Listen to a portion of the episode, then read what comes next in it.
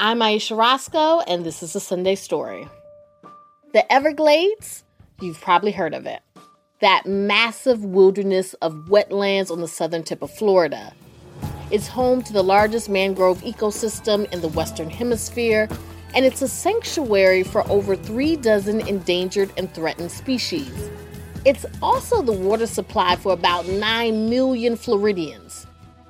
The Everglades is a crucial ecosystem and it's in crisis. Climate change, pollution, agriculture, and rapid development are causing potentially irreversible damage. Almost 25 years ago, the state of Florida and the federal government struck an extraordinary deal to save the Everglades. But from the moment it passed, the problems began. The plan's been crippled by years of trade offs and backroom dealing and rising costs with little to show for the billions spent. Meanwhile, South Florida is thirsty. The population keeps growing, the climate keeps changing, and the Everglades keep dying. Today, I'm talking with environment reporter Jenny Staletovich from South Florida's WLRN radio station. Jenny has a new podcast series out called Bright Lit Place that tells the dramatic story of the Everglades, what's been done to the ecosystem, and what needs to happen to save it. Stay with us.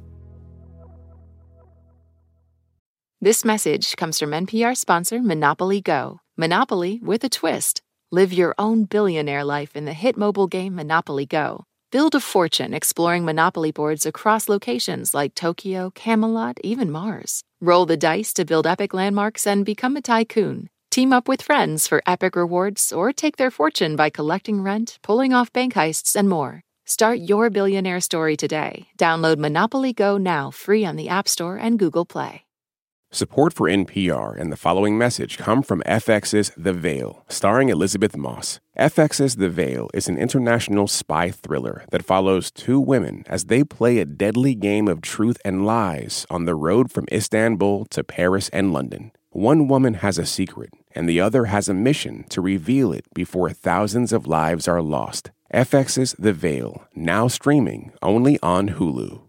Support for this podcast and the following message come from Humana. Your employees are more than your coworkers. They're the heartbeat of your business. That's why Humana offers modern group benefits designed to protect employees and their families with dental, vision, life, and disability coverage. Humana knows every employee and every business is unique. That's why they listen to your needs and build plans with you and your team in mind. That's the power of human care.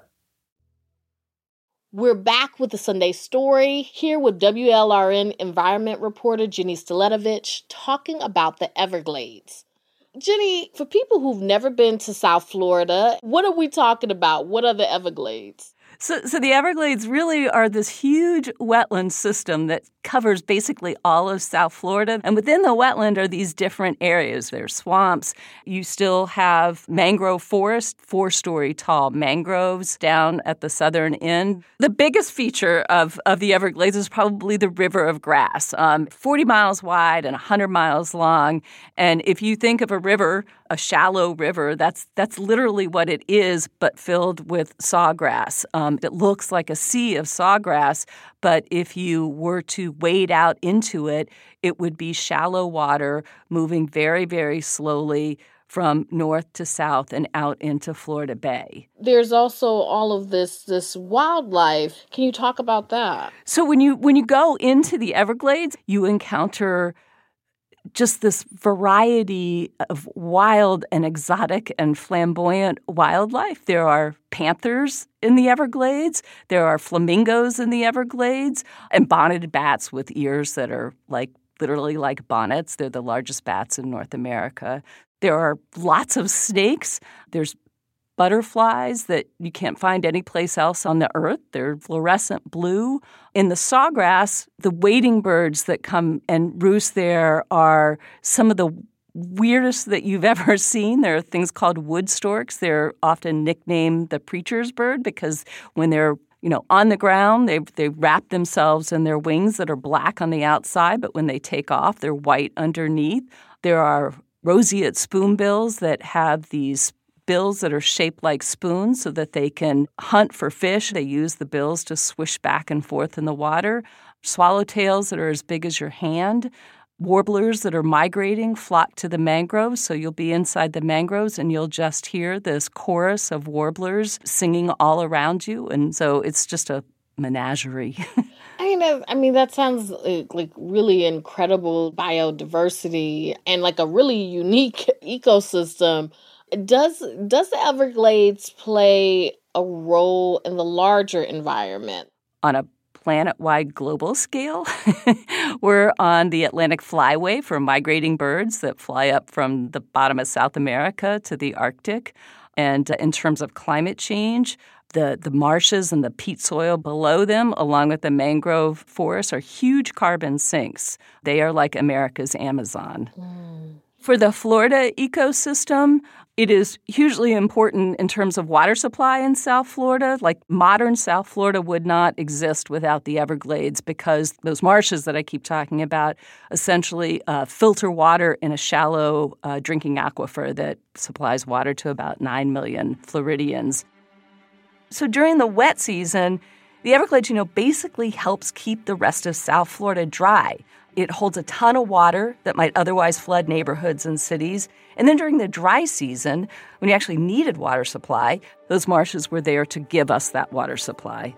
Really, it was this perfect balance between the wet and the dry season and the things that you needed to happen in the wet season, which is sawgrass marshes absorbing water. That's what they did. And all that water would flow down the river of grass. And it wouldn't just like flow straight, but it would also flow out the side in areas where there were depressions in these coastal ridges. So is it kind of like a bowl, but a shallow bowl? Is that like the water? It, it's exactly that. Yeah. You essentially would get fresh water flowing all offshore around Florida. And that's what helped create, you know, really beautiful beaches and these estuaries. And within those, you just get this variety of wildlife and fish and miles and miles of seagrass meadows that are basically the nurseries for a lot of wildlife. Mm.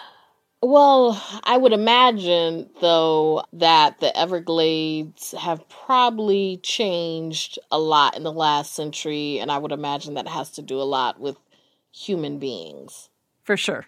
So the Everglades, before modern South Florida arrived, covered about 4,000 square miles, and now they're down to about half that size. Florida became a state in 1847, and just a few years later, you know, the leaders of this new state said, "How are we going to create an economy?" Well, let's let's drain the Everglades and turn them into farm fields. Starting in the late 1800s, early settlers came in and started draining parts of the Everglades, and they built these canals to control water during the rainy season. That started drying up the river of grass, which they thought was a good thing at the time. So all that drainage essentially wiped out half the Everglades, turned it into farm fields. It was hugely successful because that peat soil was so mucky and rich that you could grow anything there and and it became the winter breadbasket for the US. Was there also uh, uh, pollution from the farming? Yes. So all those farm fields that grew up around the Everglades use fertilizer, and one of the common ingredients in fertilizer is phosphorus. So when you started growing all that sugarcane and all those other crops, it started to pollute the Everglades with this with phosphorus. The Everglades, however, thrives with very little phosphorus. That's why you get these sparse sawgrass marshes. That sparse grass allows water to flow. That kind of grass does not need a lot of phosphorus. When you get too much of it, it spurs too much plant growth and it allows other plants that need phosphorus to grow to come in and take over this area. So you started seeing other plants come in and start choking the river of grass. One of the most damaging plants is cattails. They're a native plant, but they grow in parts of the state where phosphorus occurs naturally. When you get cattails, bulrush, other kinds of marsh grasses moving in, it stops up the water flow. So I guess all of this, you know, meddling from flood control projects, water diversion, like what does this mean for the way that Everglades function naturally?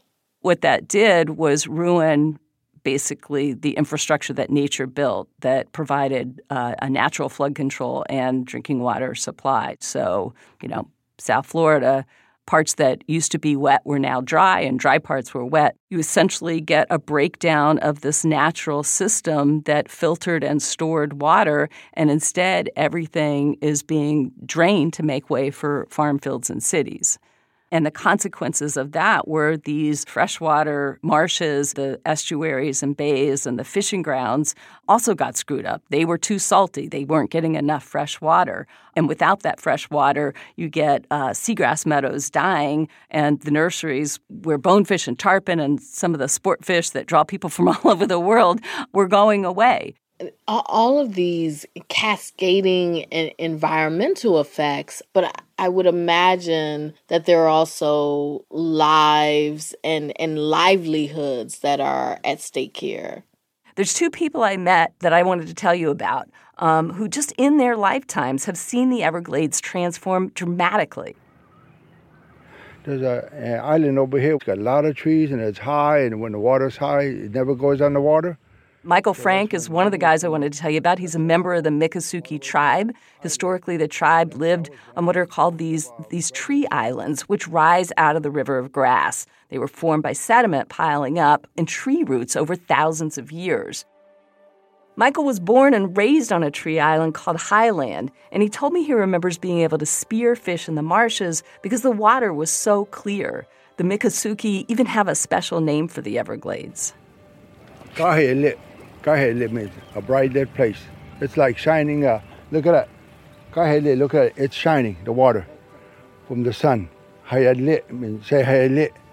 Hayalit means light. It's lit up.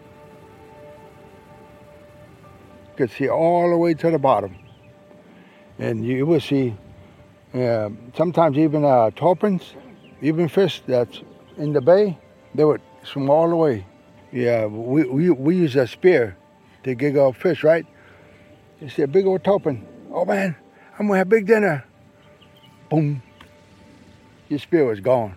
Anything that could could migrate their way in the canals, they made it out into the Everglades because it was crystal clear. I went out on the water with another person who remembers the good old days of fishing. He's a second generation fishing captain, Tim Klein. You know, like the most famous bonefish spots in our backyard is what we call downtown Shell Key, Lignum Vitae. So, so he took me out on some of the flats in Florida Bay. Um, these were once world class fishing grounds covered with uh, different kinds of sport fish. Records were set here, but now those fish are going away. You know, like not 70% of the grass is gone. And that's where, you know, the bonefish fed and stuff. We need a change. So we need to, we just need water some way or another. We need water in our bay before it dies again. And I, I should say, the idea of losing these fishing grounds is a really big deal here in South Florida. You know, fishing is hugely important, not just economically, but culturally. So, all of this is happening because humans are trying to control the water. Yeah, this idea of, of really controlling and taming nature. I mean, it's something that America was built on. Um, but when the U.S. government came in and was doing all this dredging and flooding the tree islands out, you know, Michael Frank was six years old when Highland went underwater. What, three, four feet underwater? And while that work was going on, Michael Frank's family and the rest of the, the tribe that lived out there on the tree islands, they were forced to move to higher ground. They told my grandfather and grandmother, if that day ever come, your island goes underwater, we'll come and build up your, your camp that, but they never came and built up built the up. That was one of many broken promises. You know, the government didn't do anything to protect the islands. So, what that meant was that Michael Frank's family, along with other members of the Miccosukee tribe, had to move to the Tamiami Trail. Um, the trail is the highway that was built in the 20s to connect both Florida's coasts. But that move really changed the tribe. They'd lost not just their homeland, but their hunting grounds. And so a lot of people were living along the highway, basically selling trinkets to tourists traveling the highway. They eventually got reservation land to the north, but they're still fighting to recover these ancestral tree islands that are basically being washed away by floodwater and water that's kept too high. I mean, it, it, sounds very bad. The Native Americans have been displaced, the birds, the mammals, The coastal fisheries are all suffering these huge declines. Um, the land has been cut up, drained, flooded, just just a mess. So, uh, but it wasn't supposed to be like this, right? Like there was supposed to be a solution. Right. So in 2000, Congress passed what's known as the Comprehensive Everglades Restoration Plan. And at the time, it was hailed as this huge win for the environment. It had strong bipartisan support. And it was also the largest hydrologic restoration plan ever undertaken in the U.S. Um, it's supposed to be a model that could have helped us figure out how to deal with some of the impacts from climate change but it was going to be expensive. It was expected to cost $8 billion and would probably take a couple of decades to finish. So, a couple of decades from the year 2000, that seems like this should be wrapping up right about now, then, right? Yes, if things had gone according to plan. um, but that's not the way it worked out. When we come back, what happened to that big plan to save the Everglades? Stay with us. This episode's sponsor is PWC, which offers the following message A robot may not be coming for your job, but competitors are coming for your market share. PWC pairs the right tech with the right solutions to help you gain a competitive edge. Reimagine operations from the cloud, fuel innovation with responsible AI, and detect risks before they become headlines. Human led and tech powered. It's all part of the new equation from PWC. This message comes from Capital One offering commercial solutions you can bank on. Now more than ever, your business faces unique challenges and opportunities. That's why Capital One offers a comprehensive suite of financial services, all tailored to your short and long term goals. Backed by the strength and stability of a top 10 commercial bank, their dedicated experts work with you to build lasting success. Explore the possibilities at CapitalOne.com/slash commercial, a member FDIC.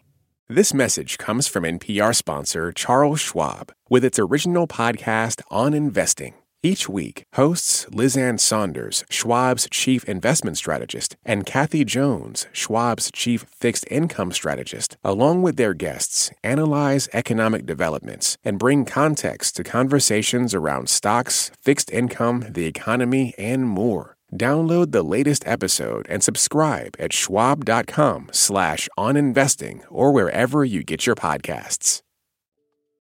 We're back talking to Jenny Staletovich, host of the podcast Bright Lit Place about the Everglades.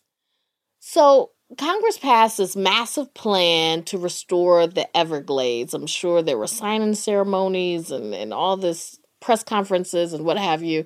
So, what happened? Well, the solution on paper seemed pretty simple. The scientists said they knew exactly what needed to happen. The formula for restoration isn't hard from the ecological perspective. They just needed to get the water flowing again, but that turned out to be a complicated thing to do. You have to maintain all these other things, and you can't affect anybody, and you can't have any other consequence. That's hard. This is hydrologist Tom Van Lent. When I spoke to him, he was really frustrated by the people aspect of restoration. Um, there are so many stakeholders, landowners, companies, government agencies. There are all these interests in the Everglades, and you know, it will be impossible to get water back into the Everglades without affecting the stakeholders. So, what all this means is right after the Everglades Restoration Plan came into law, the problems started. The first was with Congress itself. The restoration plan was bipartisan, but then gridlock set into Congress right after it was passed. Um, it was also just a rough blueprint for what needed to be done, so it included dozens of projects. There was like 50 main projects and 68 components within those 50 projects. And part of the plan said that as you're going along, if cost escalates too much, you have to bring it back to us and have it reauthorized.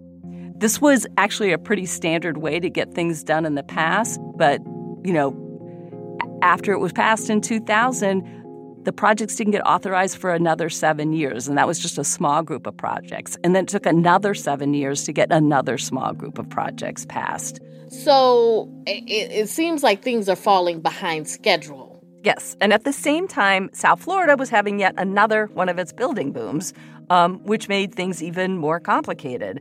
I spoke to Julie Hill Gabriel, who's an attorney with Audubon. She was working in South Florida, you know, in the early 2000s when restoration was still fairly new you have what is pegged as the world's largest ecosystem restoration effort that had really just begun. And at the same time, the land that is currently still available in the Everglades is being targeted to be drained. So we're going to initiate the world's largest effort to restore wetlands while at the same time we're filling in and destroying the wetlands that remain.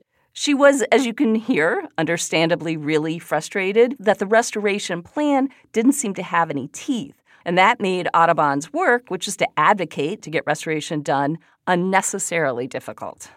We had some projects that were initially designed to use certain footprints of land, and then local governments were approving that land to be developed for new communities or businesses. And so we kept having to change some of the project designs based on what was actually available. So Congress had passed these big plans, but local governments are meanwhile approving land to be developed.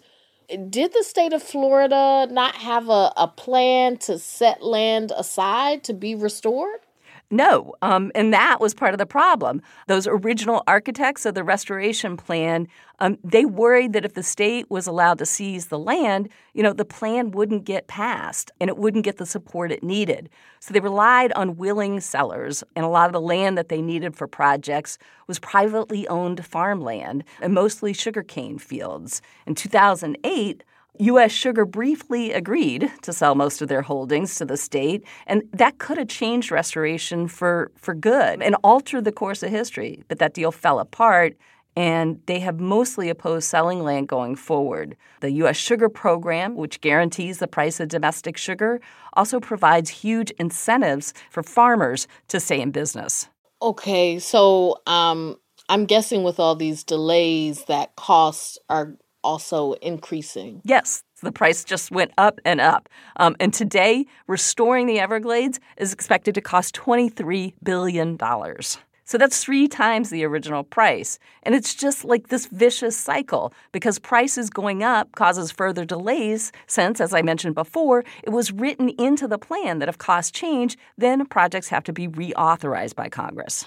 I mean, this all sounds very familiar. I mean, when you think of these giant public works projects, is, is that they drag on and on and, and then they get more and more expensive.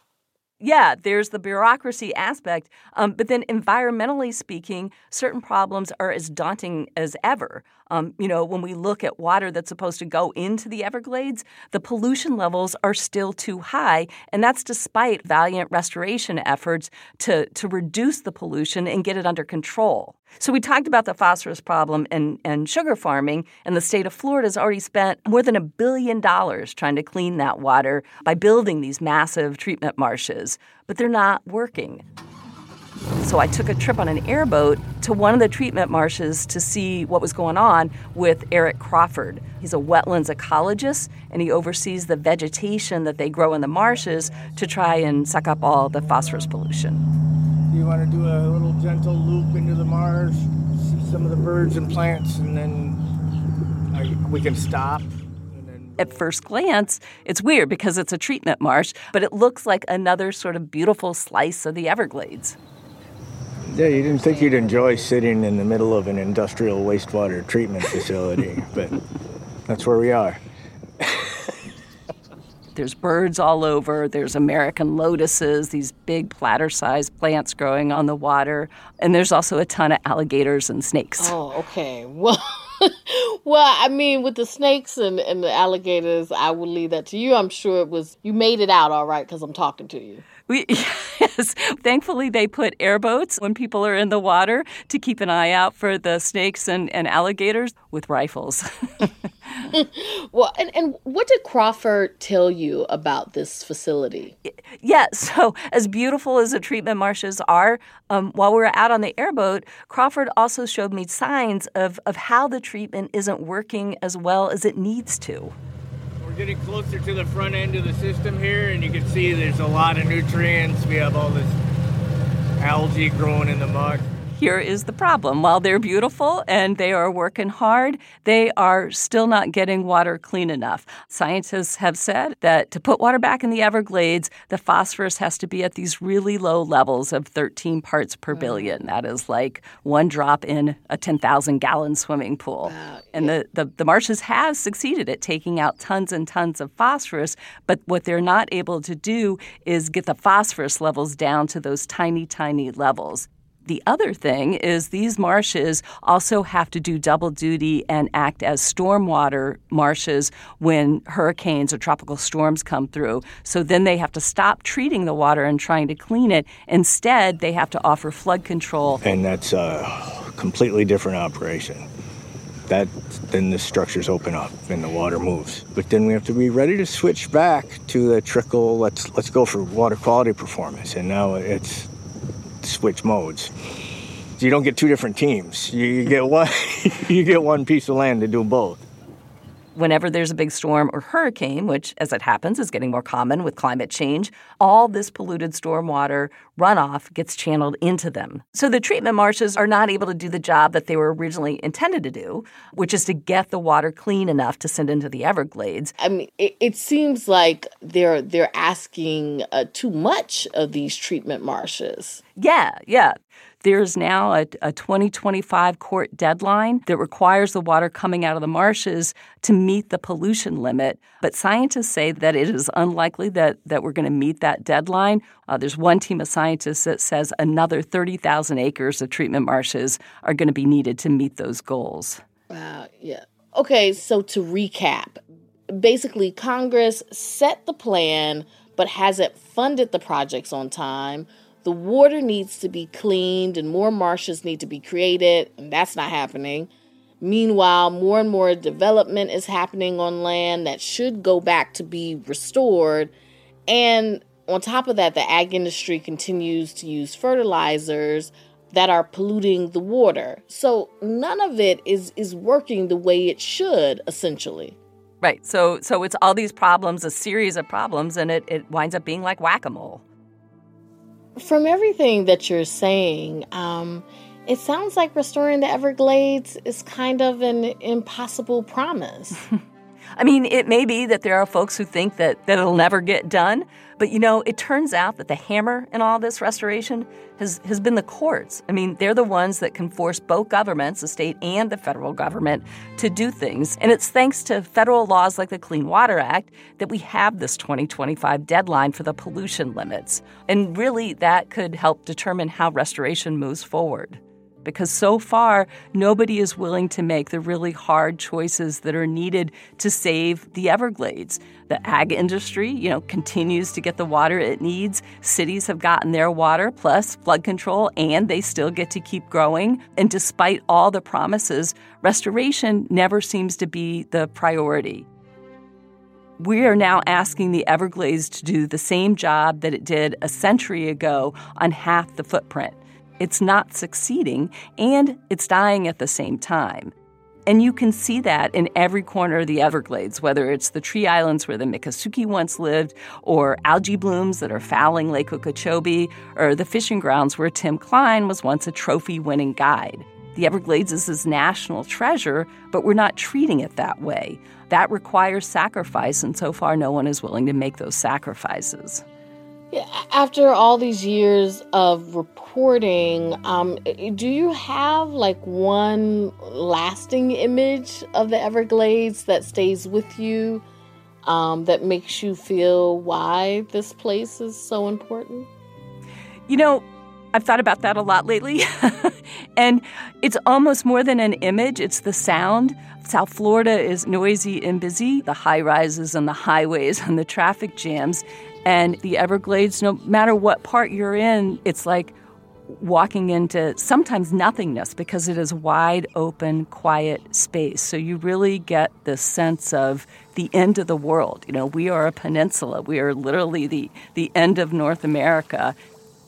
I mean, I, I kind of close my eyes and I could like visually see these steps down from the sawgrass marshes down into to the mangrove forest. Uh, it's like you're in this green cathedral and you hear birds and bird song echoing through these forests, and and you just don't have that kind of solace anyplace else, or at least for me. Well, thank you so much for all of your reporting um, and your work on such an important topic. Thank you so much for including the podcast.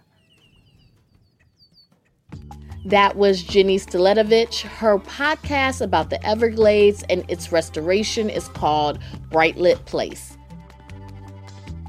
This episode was produced by Justine Yan. Our editor is Jenny Schmidt. The Sunday Story team includes Andrew Mambo and Liana Simstrom. Irene Noguchi is our executive producer. The engineer for the episode is Josh Newell. We always love hearing from you, so feel free to reach out to us at the Sunday Story at npr.org. I'm Ayesha Rascoe. Up First is back in your feed tomorrow with all the news you need to start your week. Until then, enjoy the rest of your weekend.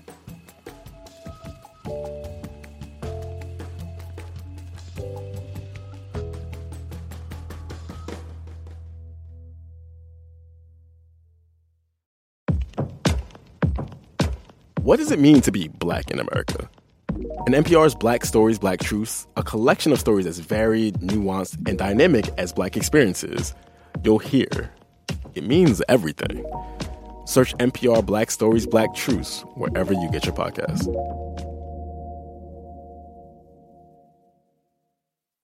Support for NPR and the following message come from IXL Learning. IXL Learning uses advanced algorithms to give the right help to each kid no matter the age or personality. Get an exclusive 20% off IXL membership when you sign up today at ixl.com/npr. This message comes from NPR sponsor Charles Schwab with their original podcast Choiceology, hosted by Katie Milkman, an award-winning behavioral scientist and author of the best-selling book How to Change. Choiceology is a show about the psychology and economics behind people's decisions. Hear true stories from Nobel laureates, authors, athletes, and more about why people do the things they do. Download the latest episode and subscribe at schwab.com slash podcast or wherever you listen.